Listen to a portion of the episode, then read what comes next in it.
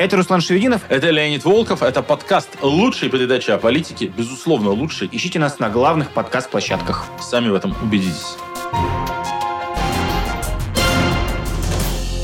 Привет! Вы включили лучшую передачу о политике. Главный русскоязычный подкаст, в котором и Руслан Шевинов, и Леонид Волков разбираются в происходящем в российской политике. Сегодня у нас такой выпуск. Во-первых, мы очень рады, что мы снова с вами на связи в 2023 году. Сегодня у нас такой выпуск, где мы постараемся доказать, что политика – это такая вот очень газообразная сфера человеческой деятельности. Она проникает повсюду. Свято место пусто не бывает. Война, мир, фронт – что бы ни происходило, людям нужно заниматься политикой, люди хотят заниматься политикой. Это какая-то такая вот особая черта человеческой натуры.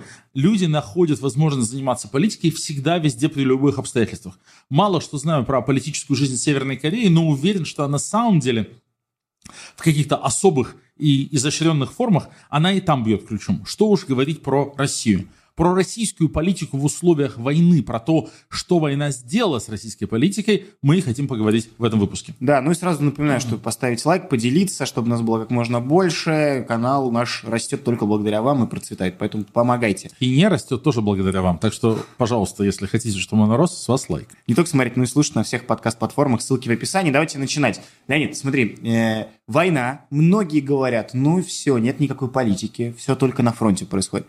Мы с тобой много в наших выпусках рассуждали о том, что тут есть разные группы влияний, пресловутые башни, которые мы с тобой иначе именуем, но есть какие-то блоки, союзы ситуативные, которые противостоят друг другу, борясь за лояльность Путина, борясь за, возможно, пост постпутинской России какой-то э, властный. Мы видим сейчас на фоне войны многие акторы, многие спикеры притихли, кого-то попустили, типа Турчака, который в начале войны был главным, э, просто самым воинствующим ястребом. Сейчас его нету в медийном пространстве, Володин стал потише. Но есть те, кому кажется, разрешено больше, чем другим, которые очень ярко себя проявляют. Мы не берем, ну, понятно, что они негативно себя проявляют, но их очень много. И на политическом уровне тоже они же растут. У тебя, Руслан, недвижимость в России есть? Э, нет ли? Вот поэтому ты говоришь, что Володин стал потише тебя просто не касается, ты как бы, тебе и кажется, что он стал потише. Нифига он не стал потише. Лезет во все бочки опять. Э. Ну, я про то, что, помнишь, как он делал себе имя на войне, очки пытался делать. Сейчас его очень мало стало. Сейчас... Но на самом деле, конечно, я с тобой согласен. Мой а, подход к этому вот в чем заключается. Политические процессы не остановились, они ускорились. Война выступила катализатором. Какие-то движения, а, перетекание между группами, усиление влияния, ослабление влияния. Это неотъемлемая часть политического процесса всегда и во все времена. Есть какие-то группировки, они смотрят на какие-то ресурсы, что можно еще оттяпать. Но в мирное время они действуют медленно, аккуратно, потому что баланс как бы рисков и возможностей ну, выставлен в такую сторону, что вот не хочется потерять то, что имеешь, хочется действовать как бы аккуратно, и не хочется брать на себя слишком большие риски. Война все изменила. С одной стороны, она создает угрозы для очень многих группировок, в том числе из-за санкций, за то, что сжимается пирог. С другой стороны, открывает новые возможности, но для тех, кто готов действовать быстро и резко. Поэтому очень многие политические акторы, как мы видим, выходят за пределы своего обычного амплуа, пытаются найти новых союзников, когда им надо там что-то откусить на что у них у самих не хватает ресурсов. Вот какое-то вот это ситуативное сформирование новых группировок и коалиций идет гораздо быстрее. Ну, то есть реально катализатор. Бросили в какой-то химический раствор, реагент, и там все забурлило. Вот, э, к несчастью, сейчас таким реагентом активизации политической жизни стала война, и действительно вот эта вот динамика э, изменений в правящей элите за последний год проделала такой путь, как раньше проделывал за 10. Потому что, скажем, какие-то вещи, когда там какой-то тяжеловес вырастал или, наоборот, терял влияние, они проходили и раньше. Но на это надо было иногда там лет 10. Не знаю, какой-нибудь Владимир Якунин. Да. Вот был ближайший соратник Путина много лет, глава главнейшей госпоркорпорации. Потом он стал потихоньку уходить в тень, снижать активность меньше, меньше, меньше. Отсюда отжали, отсюда отжали. И там за пять лет он полностью исчез с политической сцены. Сейчас звезды зажигаются за месяц, Сергей Суровикин, да. и гаснут за месяц. Сергей Суровикин. вот. И, и, и многие другие также. Ну, про Сергея Суровикина мы с тобой сделали очень правильный прогноз в итоговом новогоднем выпуске. Потому что больше рисков, больше возможностей, и это вот повлияло на развесовку рисков и влияний. Мы с тобой делали летом такой цикл выпусков, посмотрите, друзья, там было очень интересно, где мы По обсуждали, да, потенциальных преемников, вот сравнивали, взвешивали их шансы. Вот если бы мы сейчас это делали сейчас, то там бы изменилось, наверное, все. Очень многие оценки изменились, потому что полгода в военное время, они, знаете, значение числа пи в военное время может достигать 4. Вот а полгода в военное время, они как 10 лет в мирное время. Огромное количество акций на этом рынке преемников пошло вниз, огромное количество акций пошло вниз, рухнуло и обанкротилось. Слушай, ну есть ощущение, что те, кого мы обсуждали с тобой в, том, в тех э, выпусках о потенциальных преемниках, они, некоторые из них умышленно просто отошли в сторонку. Их акции обрушились, но это было ими, там, грубо говоря, спланировано, и они не сильно будут против, потому что ну, как бы тяжело условным э, турчакам делать сейчас как-то на войне очки. Делает очки сейчас, кажется, из-за медийного присутствия условный Пригожин. Но как раз хочу с тобой обсудить и у вас, зрители, спросить ваше мнение относительно Пригожина, потому что мы, кажется, для нас всех кажется из-за медийной его составляющей, что он очень-очень влиятельный и очень усилился. При этом на политическом уровне даже Беглова сажать-то он не смог, ни самого сильного федерального политика. Пригожин а, не смог сожрать не то что Беглова, Пригожин не смог сожрать Игоря Пушкарева. Ну, слушай, я Ты просто... знаешь, кто Игорь Пушка- Пушкарев? Расскажи давай мне нашим зрителям, кто Игорь В Пушкарев. городе Екатеринбурге Так. есть такое издание, знаком. Было, Да. оно закрылось. Оксана Панова, и, там, Дмитрия Колесева когда-то. Там есть такой журналист Пушкарев, я его знаю там сто лет. Ну, нормальный, просто, просто журналист, хороший, добросовестный, нормальный. А, еще в Екатеринбурге есть такое место, называется Музей истории Екатеринбурга, которое исторически а, было такой очень либеральной площадкой. До Ельцин-центра было такой главной либеральной площадкой Ага. в городе. Были интересные там выставки, необычные, неординарные. Так получилось, я уж не помню, я слежу за этим краем глаза, что там прошлый директор музея истории Екатеринбурга, его фамилия, кажется, Каменский, э, ушел в отставку. Мгм. А он был такой, как бы, ну, деятельный, заметный человек. И они, мэрия объявила открытый конкурс, и подался на этот конкурс, в том числе вот Игорь Пушкарев, который, ну, вот, работал в «Знаке», он работал журналистом в «Знаке», и выиграл этот конкурс. Мэрия понесла документы его назначать, и тут возбудился Пригожин, а там какие-то давние контуры. У Пригожина в Екатеринбурге, на самом деле, есть очень сильная часть его медиаимперии, бывшее издание «Урару», «Урару». которое когда-то было влиятельным, его Пригожин полностью подмял под себя. И Урару, и еще несколько там патриотичных блогеров, такой есть мерзавец по фамилии Колясников, Зергуля, значит, Зигуля, э, они вот как бы являются частью Пригожинского медиахолдинга. То есть они не только в Питере, значит, в Лахте, все такое. У них знаком, ну, с нормальным единственным независимым изданием в городе давние контры, и они написали донос. И лично Пригожин написал донос, значит, ш- на, на мэрию Екатеринбурга. Значит, что это такое? Вы хотите директором, значит, важнейшей культурной институции в городе назначить, значит, проклятого либерала. Пригожина хватило устроить скандал.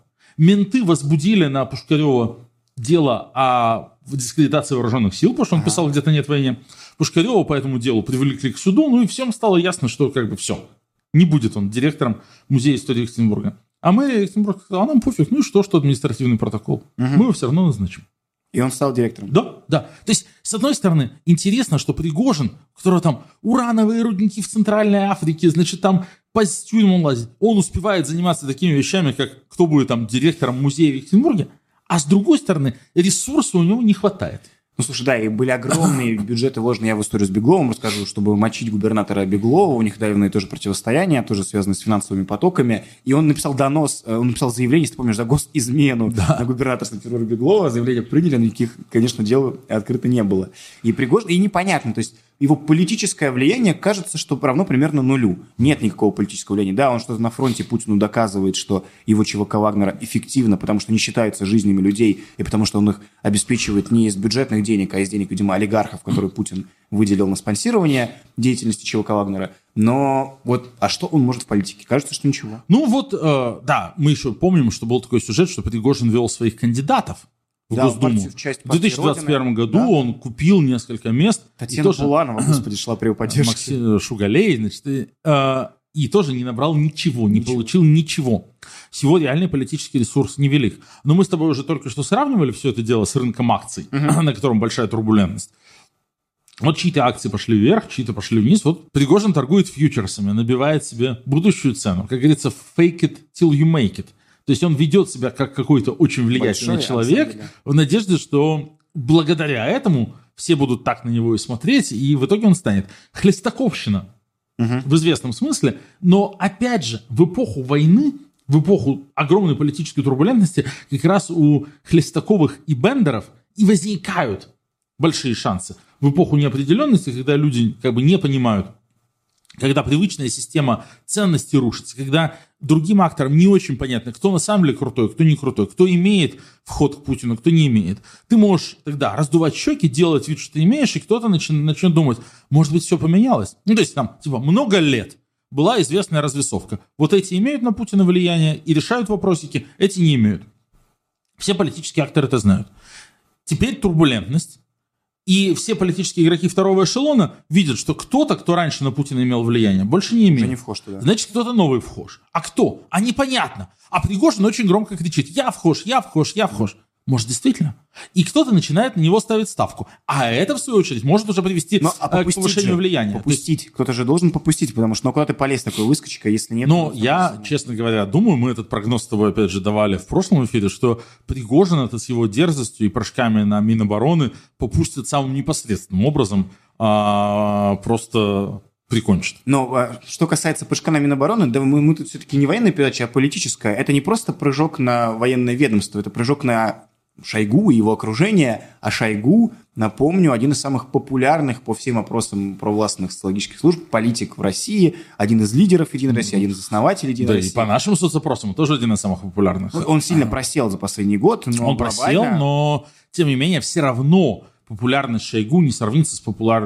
с популярностью там, Мишустина или Патрушева или кого-нибудь такого. Шойгу остается популя- э, популярным публичным политиком в России, одним Да, из и очень вот немногих. И Пригожин вступает в открытую схватку с ним, критикует все действия ведомства, которым руководит Шойгу, намекает на то, что они неэффективные. И за этим противостоянием интересно смотреть. Где-то удалось в союзе с Кадыровым сажать Лапина, если ты помнишь, генерала, и потом активно прыгать на Герасимова. Потом Путин выступил в роли арбитра и уравновесил, э, вернув Лапина, хотя изначально это была победа, всем казалось, что ну ничего себе, э, Кадырову и Пригожину можно вот так вот снять высокопоставленного военного из окружения Шойгу. Оказалось, что можно, но Путин вернул и повысил Лапина. Путин а, выступил в своей привычной роли. Ты правильно сказал. А, Путин выступил как арбитр. Путин терпеть не может, когда его подручные ругаются в публичном пространстве. Путин делает шаги, направленные на как бы, уравновешивание этого. И здесь как раз Путин поработал Путиным. Да. Сделал так, что всем стало понятно, что он контролирует ситуацию. И даже вот это вот недавнее повышение уровня руководства спецоперации, когда э, Герасимова сделали командующим объединенной группы, это тоже не военный шаг. В военном смысле это ничего не, меш- не меняет, ничего не решает, ни на что не влияет. Эм, рычаги управления какие были, такие остались. Это шаг символический, символический то есть политический. Путин указывает Кадырову и Пригожину на месте, на место, выносит как бы публичный вотум доверия генералу Герасимову, при том, что мы понимаем прекрасно, что никакого доверия Путин к ним не испытывает. Он, очевидно, должен быть, обязан быть очень зол на весь свой генералитет, потому что те как бы ему Справились а, занимались очковтирательством много лет, рассказывали ему какие-то абсолютно фейковые вещи про боеготовность российской армии, про возможность там, захватить Украину за три дня. Но в этой ситуации, несмотря ни на что, Путин понимает, что публично усиливать маргиналов типа Кадырова и Пригожина выйдет себе дороже и выйдет боком. И несмотря на то, что Пригожин взял на довольствие Z-каналы. Огромный и потенциал. через них а, тратит очень много ресурсов, и через них атакует Минобороны, Путин вынужден выражать вот он доверие Минобороны, потому что как бы вот он оценивает ситуацию, понимает, что э, дальнейшее ну просто разрушит весь баланс взаимоотношений. Интересно, что теперь будет делать м, группировка Минобороны, когда она вот так вот получила от Путина ну, такое подкрепление. Мгм. Ну Да, будет интересно посмотреть. Плюс Суровикин все-таки там опыт в Сирии у них был взаимодействие с Пригожиным. Они как бы друг другом общий язык находили. А, а теперь ну, Герасимов будет принимать решения в этом штабе формально. И насколько там будет э, в связке с ЧВК Вагнер, интересно будет посмотреть. Но вот я еще раз хочу обратить ваше внимание, все, дорогие друзья, что трава прорастает через асфальт. Именно политические процессы а, происходят везде, где речь идет про власть и влияние. И вот все эти вещи, которые мы сейчас обсуждаем, не имеют никакого отношения к войне. Это, К- это, это, это чисто политические расклады и маневры, где используются медиа, где используется общественное мнение. Мгм. То есть Пригожин старается настроить общественное мнение против руководства Минобороны, что Путин увидел это на опросах и решил, что для него, для Путина, больше становятся издержки от сохранения Шойгу и Герасимова, чем от их увольнения. Шойгу и Герасимов тертые калачи. Тоже действуют политическими методами. Вот пос- война сводок, например, последняя, когда Да, день за днем Минобороны... Нет, не опровергают. Не опровергают. Они действуют по лекалам Путина. Они игнорируют. Как Путин не, не не называет Навального по имени, Да. так Шойгу в своих сводках не упоминает ЧВК «Вагнер». Соединения ВДВ блокировали Солидар и обеспечили бла-бла-бла-бла. Как бы Вагнера не существует. И вот этих там тысяч зэков, которые э, там Пушечное мрут как пушечное мясо, да. их как бы не существует. Это очень интересно. Шойгу тоже чисто, он опытный политик, очень опытный. Чисто политическим уровнем говорит, так, я, мой уровень вот здесь, твой уровень Пригожин вот там, где-то, значит, там Параши, значит, рядышком, значит, под Парашей Саши Курара, как бы. И ты, значит, на меня рот не разевай. Я просто буду делать вид, что тебя не существует. Это направлено на подрыв влияния самого Пригожина, потому что, ну, там все равно есть, есть зэки, а есть какие-то операционные уровни управления группировкой Вагнера, там есть какие-то люди, которые рискуют жизнью, они там рискуют жизнью за абсолютно неправое дело, они преступники, но у них тоже есть какие-то человеческие эмоции. Они видят, что они там положили кучу солдат в этой битве, а это все на официальном уровне не признается. Это все это делает Шойгу для того, чтобы уже эти люди задавали Пригожину вопросики. А, а что это такое? А почему нас как бы обошли? А почему нас а, не заметили? В общем, все это чисто политическая игра. Ну да, согласен. У меня было первое время какое-то ощущение, когда следишь за медийными сводками, что Шойгу м, как бы проигрывает всю эту борьбу Пригожина. Потом, конечно, становится понятно, что он игнорирует, понимая, что разные уровни, и что ему просто не нужно стязаться с тем, кто менее влиятелен и ресурсен, чем он. Это, это я с тобой согласен. Но при этом э, акции-то Шойгу, как э, политического актора, они тоже должны были просесть в этом году, вернее, 22 год, за год войны, и все-таки это работает. Мы видим по опросам, что рейтинг его все равно падает. Это, знаешь, смешно. В ЦИОМ опубликовал в начале января, они ежегодно делают рейтинг топ-5 политиков, по мнению россиян, кого называют. И там в этом году, ну, во-первых, есть фан-факт. Жириновский э, набрал там более 15%, э, его назвали политиком года, хотя он умер в начале 2000 Не, более 5%. По-моему, 15, Пяти. нет? А ты помнишь что просто? Да, э, он набрал более 5, но все равно он занял типа третье место или четвертое. Да, он был э, в тройке, в четверке. Вовремя умереть большой талант. Сказать, э, очень многим советую. Как бы мно- многим бы Так это мы не- с тобой не помешало бы. на предвыборы душных стримах. Клуб 27 как бы не дураки придумали. Там помимо Жириновского, покинувшего этот мир, был, собственно говоря, Шойгу, Мишустин, Путин и Сергей Лавров. То есть неизменно перка, но при этом Шойгу на ниже позиции, чем э, обычно находится. Он не второй в этом году, второй Мишустин, и даже не третий, по-моему, Лавров третий. В общем, Шойгу падает, э, именно э, рейтинг одобрения его россияне, многие же начинают с каким-то негативной коннотацией вспоминать, до этого он создавал себе образ святого. МЧС. Ну еще. Ну все-таки после мобилизации вся страна увидела, на что на самом деле способна Да. армия, что как бы реально, что все разворовано, что э, армия не готова снабжать, не готова решать какие-то логистические задачи и так далее. А, Есть такой очень вредный и глупый нарратив. Вот вос- воспользуюсь случаем, передам привет, как бы, как говорится. Что типа ФБК борется с коррупцией зря. Типа вот вы рассказываете про то, как Тимур Иванов, зам Шойгу, ответственный за снабжение, все разворовал и украл сотни миллионов. Но ведь если бы он не разворовал, то, значит, российская армия сражалась бы лучше. Вы этого хотите? Конечно, нет.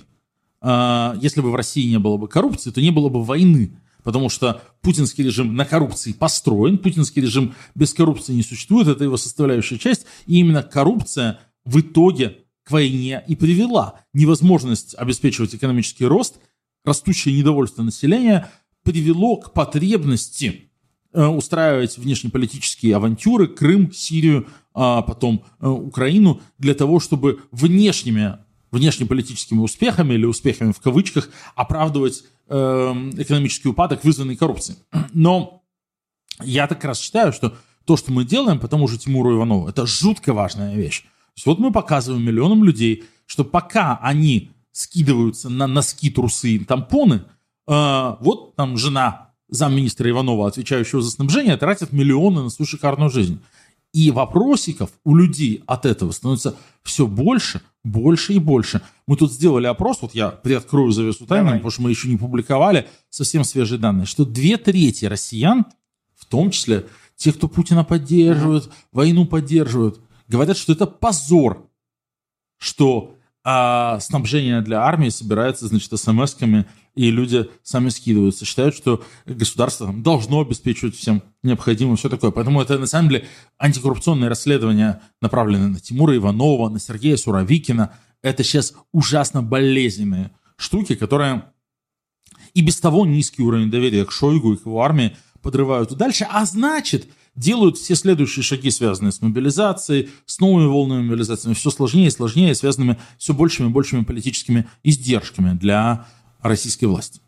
Ну, да, я с тобой согласен. Ты знаешь, я еще хотел сегодня в нашем выпуске обсудить историю, также связанная с войной и с политикой, что меня немножко, э, и в контексте преемников тоже эта тема хорошо зайдет, э, пугает. Вот есть Пригожин со своей армией, ну буквально же армия, хорошо укомплектованная, которая умирать готова за монету очень-очень активно. Есть Кадыров, хотя им показали, что это не супер бойцы, как он нам рассказывал э, в своих тиктоках, но все равно лично под, под ружьем стоит огромное количество людей.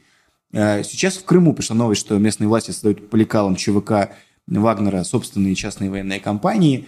Есть еще ряд людей, у которых есть собственные армии, ну, фактически у Золотова есть личная э, Росгвардия, ну, армия, которая ему подчиняется, и ему крайне лояльна, потому что он у истоков этого всего стоял.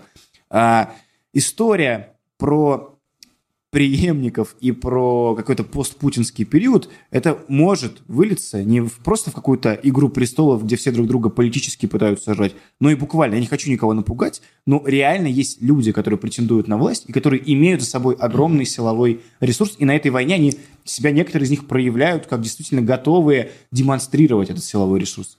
Тебе не кажется, что это тоже а, может быть фактором? Это, так скажем, риски такого противостояния возрастают. Да, Путин виновен не только в том, что он развязал страшную войну против э, Украины, которая привела к неисчислимым страданиям, миллионам беженцев и сотням тысяч убитых, но он, конечно, не только в этом ключе украл будущее у России, потому что ей там предстоит компенсации выплачивать и так далее. Но еще и он резко повысил вероятность конфликта вооруженного в России, да, повысил вероятность там, гражданской войны я как раз говорю не потому что будут расстреливать протестующих. Да, да, да. Я говорю, друг друга, друг друга, да. да, потому, да. потому что созданы на ровном месте группировки, сотни тысяч людей получили оружие, которое не все далеко сдадут, получили военный опыт, желание убивать, готовность убивать, неумение делать ничего, кроме как убивать. И да, есть противоборствующие группировки, которые могут оказаться участниками каких-то вооруженных столкновений. И это тоже наследие Путина, это тоже страшная вещь. Но, сказав все это, я хочу сказать, что окей, там вероятность вооруженных конфликтов в постпутинской России до 24 февраля 2022 года была типа 0%, 0%, 1%. Сейчас она может быть 10%, mm. но не 80%. Почему? Ответ очень простой. Бабло. А, я не могу оценить, сколько Пригожин тратит. Мы знаем, сколько тратил, деньги. Мы знаем, сколько тратил Кадыров. Кадыровское тикток-воинство стоило примерно 60 миллиардов рублей в год. То есть вот 60 миллиардов рублей направлялось как бы в Чечню, больше даже, и львиную долю из этих денег Кадыров тратил вот на экипировку, вооружение, mm. содержание своей этой личной гвардии. 20 тысяч солдат. Ну, давай, я прямо сейчас готов сделать э, такой эксперимент. Вот у тебя есть там 20 тысяч бойцов. Э, окей, там 200 тысяч рублей в месяц. Mm-hmm. Как денежное довольствие, примерно столько и Минобороны сейчас пытается платить. Быстренько умножим, как бы не облажаться. 200 тысяч э, рублей на 20 тысяч бойцов. Это, это 4 миллиарда. 4 миллиарда. Ну, еще их надо снарядить, вооружить и так далее. 5. Вот 60 миллиардов рублей в год. Ну, так и получается. Так и получается. И Пригожин тратит большие деньги. Да. Потому что у него и танки, и авиация, и, и, и все такое. Эм, окей, зэки обходились чуть подешевле, но, собственно, ключевые бойцы ЧВК, которых он сейчас пытается не тратить. Он зэков кладет не считая, угу. потому что он не может себе позволить, чтобы его, ну, как бы опытная группировка, закаленная там в Сирии и в Африке, истощалась. А они стоят даже больше денег. Пока идет война, которая, типа, все спишет. Как ты правильно сказал, очевидно, каким-то олигархам просто поручено это финансировать. Иначе, ну, то есть, Ну, где, где Пригожину взять там 5 миллиардов рублей в месяц, а то и 10 миллиардов рублей в месяц? Он все-таки, Пригожин огромный вор. Есть вся эта империя, как Конкорда, пилешь на закупках, на школьном питании, этом всем. Но это все еще не такого масштаба бабло. Кто-то это бабло дает, потому что Путин сказал кому-то это бабло давать. А, вот. И все эти группировки стоят очень много денег. Почему никакая там Тульская область не создаст? Ну, ходила смешная утка украинская, что, значит, там губернатор Тю- Тульской области Дюмин повелел создать, значит, армию из 100 тысяч человек. А, призвать, значит, ну, там, свою личную. Но губернатор Дюмин, э, у него нет денег в бюджете нищей Тульской области, чтобы тысячу человек содержать, не то что 100 тысяч. Все это все, конечно, полная ерунда. Вот. А, кончится война, кончатся источники финансирования этого всего дела. А без денег, без огромных денег, все это не может функционировать. В этом смысле только на это у меня надежда.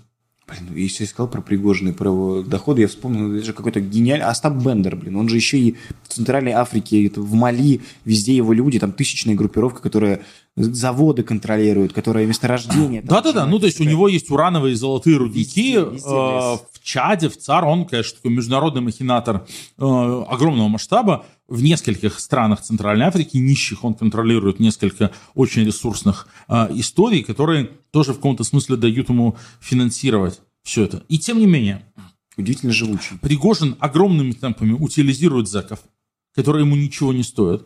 Когда зэки закончатся, а есть много свидетельств тому, что они заканчиваются, ему опять придется там, типа, набирать добровольцев за деньги, за очень большие деньги. А добровольцы-то заканчиваются тоже. И возможность его финансировать эти операции у меня вызывает большое сомнение, а тем более финансировать их в мирное время. А без денег все это не будет работать. Ну окей, то есть мы ставим невысокую вероятность того, что все эти личные армии будут использованы. она, эта вероятность растет, и это страшно, и все же она еще остается не очень высокой, потому что есть фундаментальные факторы в виде отсутствия финансового интереса там, разных группировок, все это дальше поддерживать. Ну и давай тогда перейдем к части, тоже мы сегодня говорим и про войну, и про политику на, на фоне войны. Владимир Путин, который трансформировался, все-таки его новогоднее обращение, мы с тех пор с тобой еще не были в душном стриме, не обсуждали это, это новогоднее обращение, как он пытается сказать, народная война, сзади военный, я главнокомандующий, все. Его риторика изменилась, он сейчас более такой с позиции главнокомандующего выступающий, но у него очень не получается. Есть ощущение, что это неорганичный образ Путина. Вот он, он может быть головой действительно там, но, но не, продал, не получается продать. А, это вообще главный политический итог 2022 года, про который мы с тобой не сказали в нашем в остальном Только замечательном а, стриме про итоги 2022 года. Кстати, посмотрите его, сейчас мы ссылочку повесим, да.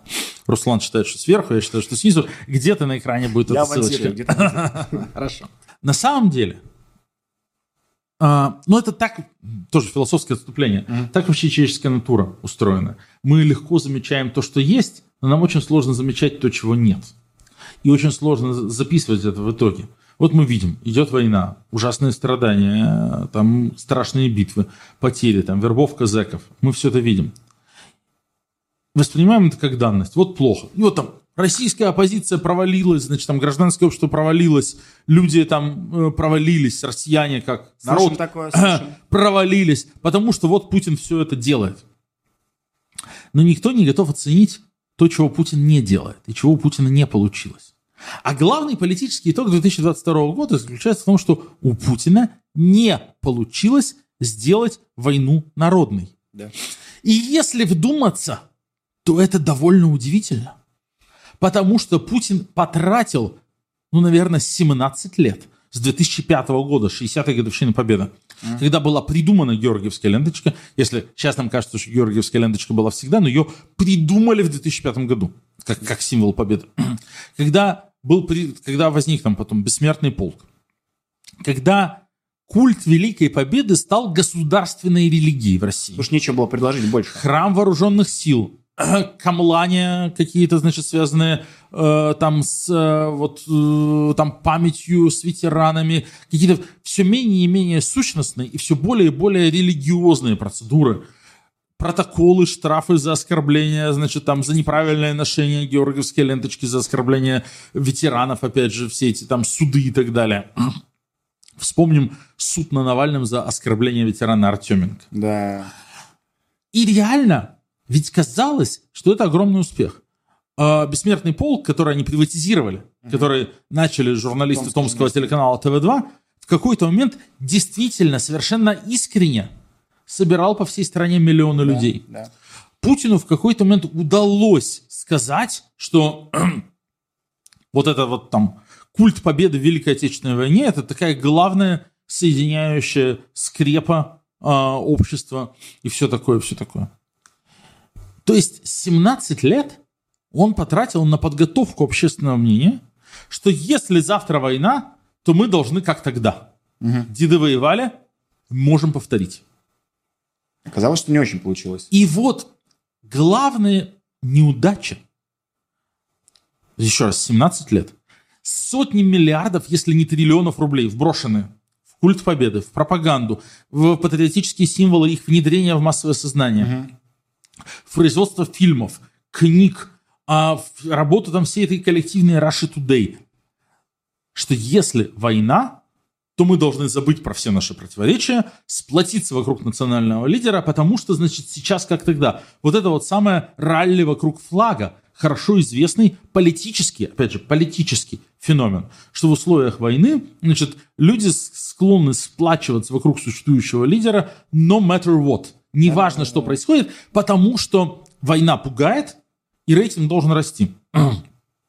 Сделаю отсылку к нашей замечательной лучшей передаче о политике про американские выборы. Мы там говорили, что по всей послевоенной истории Америки один единственный раз партия, выигравшая президентские выборы, потом выиграла промежуточные. Один раз. В 2002 году республиканцы. Да, Потому теракта. что после теракта 9-11, после э, теракта в сентябре 2001 года, вот этот вот эффект сплочения вокруг флага, когда мы должны отставить все наши противоречия и поддержать нашего лидера в эти трудные военные времена. Э, так сказать, политический эффект очень ярко проявился. Более понятный пример сейчас Украина современная. Посмотри, там сейчас в Раде те, кто критиковал и песочил Зеленского, его партию перед э, нападением Путина, сейчас все сплотились, потому что все понимают, что происходит. Владимир Зеленский имел огромные политические проблемы перед началом да, войны. Да, В феврале его рейтинг падал до 20%, сейчас он больше 90%, потому что, да, естественно, произошло патриотическое сплочение. На нас напали, мы должны объединиться. Все нормально, все правильно. Зеленский делает все правильно. Он а, как бы оказался прекрасным именно лидером военного периода. Он нашел очень классный способ коммуникации, он очень классно, здорово записывает свои обращения, занимает очень правильную моральную политическую позицию и так далее, и так далее. И забыты все разговоры о том, насколько эффективным президентом мирного времени он был. Угу. И мы сейчас, наверное, даже не будем это обсуждать. Ну. Потому что, на самом деле, в самой Украине было к нему огромное количество вопросиков. Все ну, это, пускай украинцы сами разберутся. Да, но это, это, это их дело, после войны разберутся. Все это совершенно не важно, потому что войну он прошел как просто образцово-показательно, как реально пример для подражания. Безусловно, он войдет в учебники, в историю а, со всей этой штукой. Так вот, еще раз несмотря на потраченные триллионы и годы, этого в России не произошло. Нет и не было ни одной секунды роста рейтинга Путина, очередей добровольцев в военкоматы, патриотического угара. Никто не лепил массово эти буквы Z по своей воле. Да, на госучреждениях, там, на автобусах они есть, но э, там ничего близко сравнимого с той же самой популярностью георгиевской ленточки не появилось не получилось никакой мобилизации. У них не получилось вот этой продать идею, что кругом враги на нас напали, мы должны отложить все противоречия и должны поддержать Путина, неважно, какие у нас были к нему претензии, что мы должны забыть там про дворцы, коррупцию, гонения на политических оппонентов, репрессии и новичок, потому что сейчас Путин наш главнокомандующий, лидер военного времени, потому что он сменил, значит, как бы пиджак на там, военную форму, потому что он снимается с военными, и поэтому мы сейчас не можем в военное время не поддержать нашего верховного главнокомандующего. Так вот, очень сложно отфиксировать это, угу. потому что мы склонны замечать то, что случилось, и не склонны замечать то, что не случилось. Но на самом деле главный политический итог 2022 года в том, что это не случилось. Это не стало народной войной, да? Да. У Путина не получилось сделать войну народной, и, конечно, в этом есть огромный вклад. Друзья, нашей с вами работы контрпропаганды, борьбы с путинской пропагандой, всех наших там разъяснительных усилий, э, всего того, что там делала российская оппозиция, российские независимые медиа, то, что делали вы. Ну и, конечно, есть огромный вклад самого российского народа, который, несмотря на 15 лет страшной пропагандистской обработки, на эту всю херню не повелся. Ну, слушай, да, я полностью с тобой согласен. И плюс довольно сложно, как мне кажется, вот политтехнологический трюк, довольно сложно продать людям историю о сплочении, когда на тебя никто не нападал. То есть тебе ничего фактически не угрожает. Очень сложно как-то, ну, сыграть на низменных чувствах. Тут не, не ну, слушай, они старались. Твоему дому не угрожает ничего. Биолаборатории. Ну, это зараженные, зараженные ковидом птицы. Да, ну, это даже, мне кажется... Сибирская язва. Руслан, ты не боишься? Я грязная бомба. Помнишь грязную бомбу? Да уже их столько... НАТОвские ракеты на наших границах, Руслан. Но не получилось, не получилось. Ничего не получилось. Это же, если вдуматься, то это поразительно. Натура... Еще раз, натурально. Людей 15-20 лет натурально зомбировали чертовым зомбоящиком. Для чего? Для того, чтобы в нужный момент они всему поверили, все купили, вы все сплотились. Ни хрена не получилось у Маргариты Симоньян, у Соловьева, у Киселева, у Путина. Ну и плюс огромный фактор еще то, что нет военных успехов Путина. Если бы, я, я думаю, что какая-то часть населения повелась бы, если бы Путин смог продать им какие-то военные достижения. И слава богу, что их нет, военных достижений, только провалы российской армии, путинской армии. И это тоже людей э, отрезвляет. Ну вот интересно, что сейчас будет. То есть вот после... А ты согласен? Давай зафиксируем, что очень многое, э, что связано, что происходит на фронте, переносится на какие-то российские политические реалии, на настроение людей. Абсолютно, конечно. Это взаимосвязано сейчас. Конечно, связано. И вот а, сейчас, а, после семи месяцев тишины, после семи месяцев отступлений mm-hmm. и поражений, а, семь месяцев назад были взяты э, Северодонецк и Лисичанск. Да. Семь месяцев спустя, после безумного кровопролития, Путин захватил Солидар, бывший Карла Липкнахтовск, город с населением 11 тысяч человек, mm-hmm. райцентр а, в Донецкой области, положив там гору трупов, в первую очередь, зэков и так далее. И сейчас, конечно, Минобороны, опять же, захлебывается радостью. Наконец-то они снова что-то взяли. Я вот не уверен, к какому это приведет сентименту. Они рассчитывают, что это им поможет сказать, ага, все по плану, мы снова наступаем, мы снова побеждаем. Но мне кажется, что очень много людей в России зададут себе вопрос, а этот нам солидар-то нахрена вообще? Что это вообще? Где это? Э, и так далее. Почему мы должны были вот как бы воевать 11 месяцев, угу. чтобы, значит, гордиться тем, что мы захватили полностью разрушенный до основания 10-тысячный городок. А, я не уверен, что сейчас уже ты, ты, наверное, прав. Если бы вначале у Путина все получилось, если бы он там захватил Киев за три дня или за 10 дней, если бы не было огромного кровопролития, если бы там действительно там э, украинская армия не оказала бы сопротивления, а Зеленский бы сбежал в Польшу, то, возможно, пропаганде удалось бы вырулить из этой истории. Сейчас, мне кажется, ну посмотрим, угу. все это скорее будет вызывать озлобление. Вот эти новости о том, что взяли там очередное село или какой-то райцентр – Э, с ценой там многих месяцев войны, огромного количества трупов, и там похоронки, и трупы приходят, и приходят, и приходят в российские города, это уже будет вызывать скорее озлобление, как поздний Афган.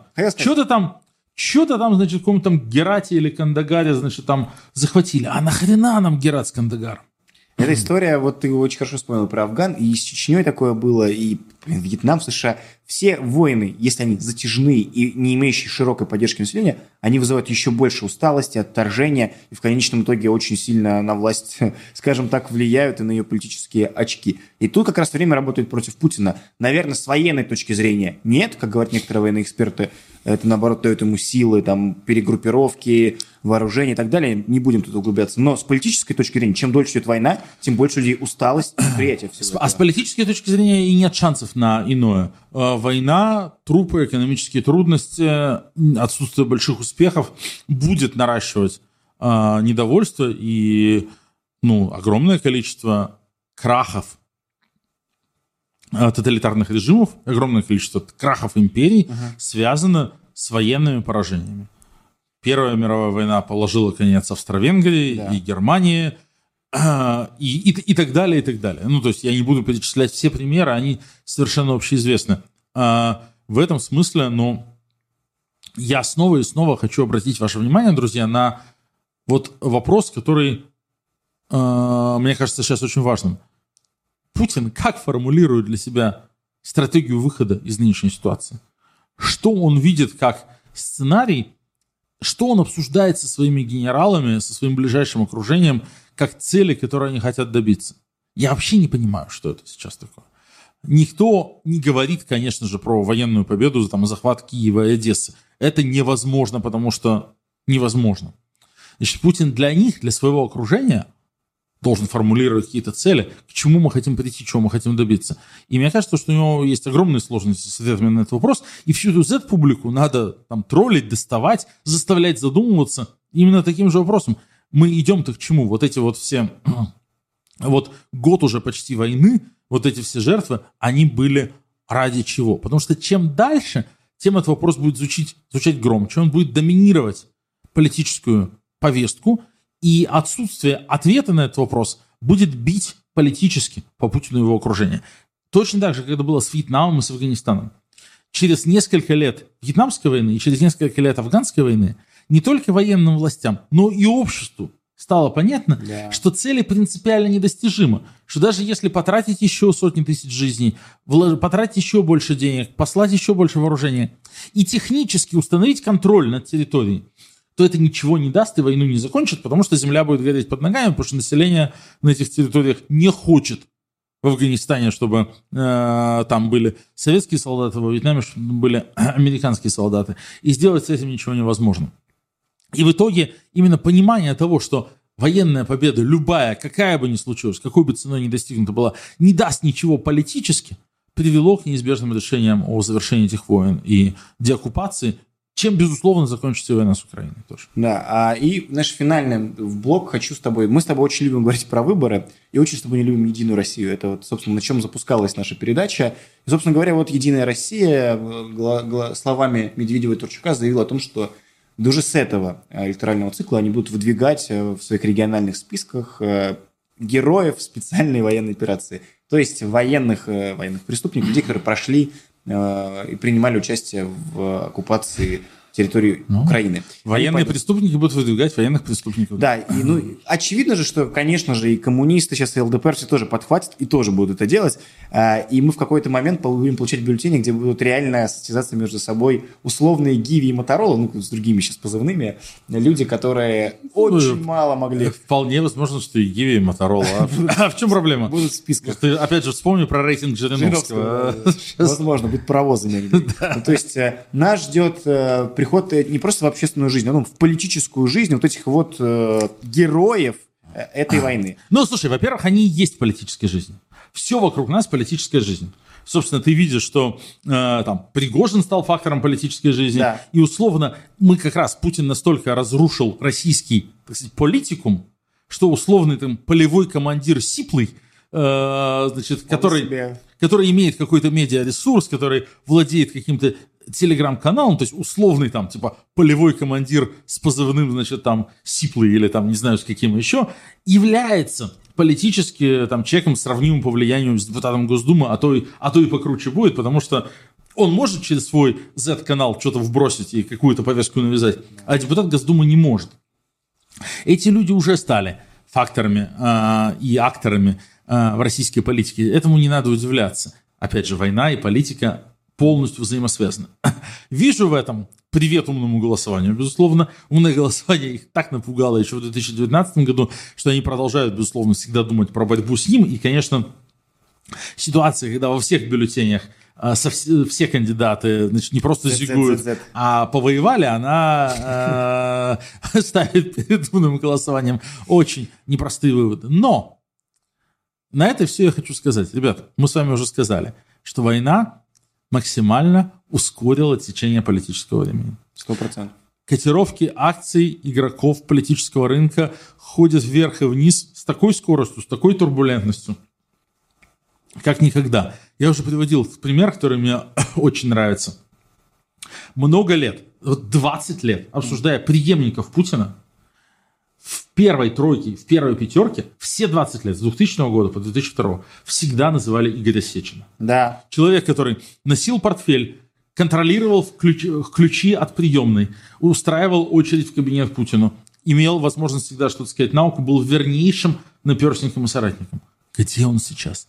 Нет его, он вообще пропал. Mm. Война полностью уничтожила его как политического деятеля, ну, потому что Путину сейчас интересно разговаривать с Патрушевым, Ковальчуком и Герасимовым, а Сечиным неинтересно. И вот подобного рода взлеты и падения сейчас происходят гораздо быстрее. Поэтому, чтобы там сраный Турчак не планировал до выборов, до осенних выборов, а, там 8 месяцев, и по нынешним меркам это такое, это вечность. За эти 8 месяцев еще сто раз э, какие-то акции взлетят и упадут, и там будут какие-то совершенно новые герои, новые политические расклады. Прилич, привычные подходы к политическому планированию не работают. В России политический цикл всегда выглядел так. Многие годы. В сентябре выборы, и в ноябре-декабре начинается планирование следующих выборов. В феврале-марте известные кандидаты, лозунги, контуры кампаний – Э, уже в марте, уже в городах российских появляются 50. расклейки, появляются билборды. А в э, марте за, за 6 месяцев готовится общественное мнение, по собесам разносятся листовочки с портретиками, потому что уже определено, кто станет депутатом. Вот этим всем а, путинским политическим менеджерам, там Киригенко и так далее, сейчас будет вообще не так просто. Ты сейчас развесишь как бы в марте чью-нибудь физиоморду, а он к, к маю из милости выпадет и что-нибудь не то сделает, и как-нибудь не так зиганет. И все, все переделывать надо. А турбулентность очень сильно влияет на все политические процессы. Ну и не везде можно будет пройти на этих зигах. Вот в этом году же мэр, выборы мэра Москвы, я думаю, с тобой подробно еще сделаем в одном из выпусков. А там город, ну, где очень большое неприятие войны, где нету Z-свастики повсюду, где нету каких-то очередей мобилизационные пункты. Интересно будет, как Сергей Семенович будет лавировать между тем, что нужно идти по повесточке, а, а все-таки... Ну, слушай, про, про Москву можно сделать отдельный какой-то выпуск, но я думаю, что будет все очень просто. Вот, кстати, про Москву я понимаю прекрасно, как работает политическая команда московской Собянин мэрии. Будет не про Собянин, Собянин расскажет, что мы открыли дофи, дофигелион станции метро, да. э, там третье кольцо, отремонтировали кучу-кучу моих улиц, все у нас красиво, а оппоненты его все будут, там будет против него Захар Прилепин и Сергей Удальцов, угу. которые будут рассказывать, что не надо заниматься, значит, метро и лавочками, а надо все для фронта, все для победы. И Собянин наберет 80%, причем вся неуехавшая московская интеллигенция, кандидат. вся коллективная, значит, Ньюта Федерместер пойдет за него и проголосует, и еще и в ножки поклонится и спасибо скажет. Ну не подсказывай, ты мэрии Да, слушай, ну, к сожалению, там Очевидно. люди не глупые работают, они все это понимают прекрасно. Да, а и вот еще важный момент, когда мы говорим про партии, пускай и системные, часто мы это подчеркивали с тобой в выпусках, что даже когда все закатано, все равно чуйка политического людей есть, которые занимаются политикой даже в регионах, там, в сельсоветах, в районных думах, они ну, чем дольше будет эта война, чем больше будут э, отторжения населения, мне кажется, что мы даже с трибун региональных парламентов будем слышать Конечно. от смельчаков какие-то осуждающие действия. Не прямо против войны, но типа против мобилизации. А-а-а. Как сейчас Ступин делает в Мосгордуме. Он не говорит открыто, типа, нет войны, потому что опасно, но говорит, типа, никакой мобилизация преступная, нарушает права, нет указа о приостановке мобилизации и так далее. Конечно. И этого будет все больше и больше. Опять же, да, ты прав, все политические животные это чувствуют своим политическим нюхом, не могут не чувствовать. Война теряет популярность с каждым днем, с каждой неделей, с каждым цинковым гробом. А патриотическая мобилизация не случилась, патриотической волны не случилось, это тоже все чувствуют. И все будут как-то находить свою э, политическую дорожку. В этом все будут находить такие слова, такие формулировки. Все увидят, что кто просто реальный идиот и там открыто зигует будет проигрывать, а будут выигрывать какие-то более хитрые чувачки. Это как, знаешь, Зюганов, э, сегодня Володин заявил о том, что нужно конфисковывать имущество э, тех, кто против СВО и уехал из России, а коммуни... лидер Коммунистической партии России Зюганов сказал, нет, этого делать не нужно, нужно больше воспитывать молодежь в патриотическом ключе, а не нужно ничего конфисковывать. То есть, ну, понимаешь, да, да, да, да, да, да. не нужно уж совсем так это... В общем, будем... Это, этого будет все больше и больше, это будет очень веселый цирк. Все, кто что-то в политике понимают, будут от войны дистанцироваться, все, кто потупее, будут открыто зиговать, потом будут такие, Владимир Владимирович, произошла чудовищная ошибка, как это так, значит, а, меня не выбрали. Друзья, ну и не забывайте, что это лучшая передача о политике. Поддержите лайком. В ходе эфира вам про это напоминали. Ну и сегодня еще раз, лишним не будет. Лайк помогает продвинуть. Мы как-то забыли вам напомнить, что рабочее название нашей передачи «Душный стрим». Мы не стесняемся говорить про политику вглубь. Мы здесь не упрощаем, не занимаемся профанацией. А это такая политическая передача для гиков, для тех, кто хочет действительно разбираться. Если у вас есть знакомые политические гики, вовсе не обязательно наших взглядов, посылайте им эту ссылочку, присылайте нашу передачу, пусть посмотрят, в комментариях поспорят. Мы к этому готовы. Мы здесь про интересную, содержательную политическую дискуссию. Ну и традиционная рубрика всегда из присутствующего в нашем душном стриме прогнозы. Ну, то есть не прогнозы, а наши какие-то личные. То есть это не знаете, какой-то официальный стейтмент. Это просто прогноз Леонида Волкова и Руслана Шевдинова относительно прогноз душного стрима, относительно тех или иных ситуаций. Леонид, какой прогноз сегодня забабахаем? С Суровикиным? Бинго. Напоминаю, что Попали, прошлом... да. В прошлый раз мы сказали, что Суровикин не продержится полгода, но он продержался две недели после этого прогноза. Суровикин останется у должности не дольше, чем до 30 июня 2023 года. Даю ему еще максимум полгода. В общем, а, ну, раз мы сегодня много упоминали Пригожина фамилию, давай зафиксируем какой-то прогноз относительно... А мы в прошлый раз тоже уже говорили, что Пригожина кокнут или устранят, или... А... Ну, что Пригожина не будет в его нынешней позиции в российском полити... политической жизни, тоже, я думаю, на горизонте полугода. Да, зафиксируем этот прогноз. Э, ну, а я не знаю, что я прогнозирую огромное количество кандидатов не только от «Единой России», но это какой-то очевидный прогноз. Нет у меня какого Нет, слушай, на выборы я прогнозирую, что мы увидим на важных выборах, в важных регионах mm-hmm. большое количество побед кандидатов, которые не поддерживают войну или, по крайней мере, максимально дистанцируются от нее. Не, именно что так это первый цикл, когда они пойдут э, по, по методичке АП все провоенных кандидатов ставить. Я думаю, что все в этом замораются, как обычно, типа партии, чтобы не, лишний раз не, не подсвечивать, что они какие-то другие. Но глобально где-то в регионах, в одномандатных округах будут побеждать не, ну, не то чтобы антивоенные, но открыто не поддерживающие все это и как бы намекающие, что вообще-то они против. Я, я мало пока жду смелых, кто с трибуны будет кричать «нет войне», но я думаю, что и к этому тоже придется. Даже, даже в такой системе, которая в России установлена. Мы, безусловно, прогнозируем, что турбулентность сохранится, и поэтому политические карьеры будут быстро делаться и mm-hmm. быстро разрушаться, как и сейчас. А, я, кстати... О, вот такой могу сделать прогноз. Пушилин, Пасечник, Болицкий, Сальдо. Вот эти вот губернаторы... Это кто? Губернатор Запорожской области. Господи. Так называемый. Помнишь этих еще? Вот эти гауляйтеры все, я думаю, что от них тоже ни от кого ничего не останется к концу mm. 2023 года. Почему? Они нахрен никому не нужны сейчас в нынешней ситуации, когда регионы аннексированы. Mm. Их можно легко делать козлами отпущения – за новое поражение. Ну, типа, еще что-то потеряли, да это потому что там местные тоже лидеры плохо. Ну и плюс, как бы, э, они же Путину, по сути дела, так сказать, с Луны свалились, там, э, как какие-то там местные деятели, значит, э, там, движения за Новороссию. Он будет их менять на каких-то более удобных товарищей. Вот я думаю, что из этих вот такой прогноз, что до конца 2023 года из этих четверых в своем кресле усидит не более чем один. Ну и плюс, чтобы еще не мешали Кириенко и его людям, людям которые будут осваивать... Да, ну да, кто-то в какую-то аварию попадет, кто-то в отставку по состоянию здоровья. В общем, там паршивая работенка у них. Да, ну давай напоминание в конце сделаю. Еще одно важное организационное, уже не касательно темы передачи, но касательно всей российской политики. Мы запустили кампанию Э, за освобождение Алексея Навального, freenavalny.com. Обязательно заходите, ссылки в описании, распространяйте, где только это возможно. Это очень-очень важная история про то, как э, нужно во время войны не забывать э, и делать все возможное для того, чтобы на российскую политику влиять. Uh, да, пожалуйста, присоединяйтесь к нашей компании. Вот мы поговорили в сегодняшнем выпуске о том, что на самом деле нет никакой патриотической мобилизации, что политическое поле турбулентно, это в том числе значит для нас необходимость все время его тыкать иголочкой и тестировать. Многие вещи, которые там три месяца назад или полгода назад выглядели или казались невозможными, могут уже оказаться возможными. А, яркий пример – письмо врачей. Да, 600 с лишним врачей подписались публично со своими именами, местами работы в поддержку Алексея Навального с требованием обеспечить ему нормальное лечение. Не испугались.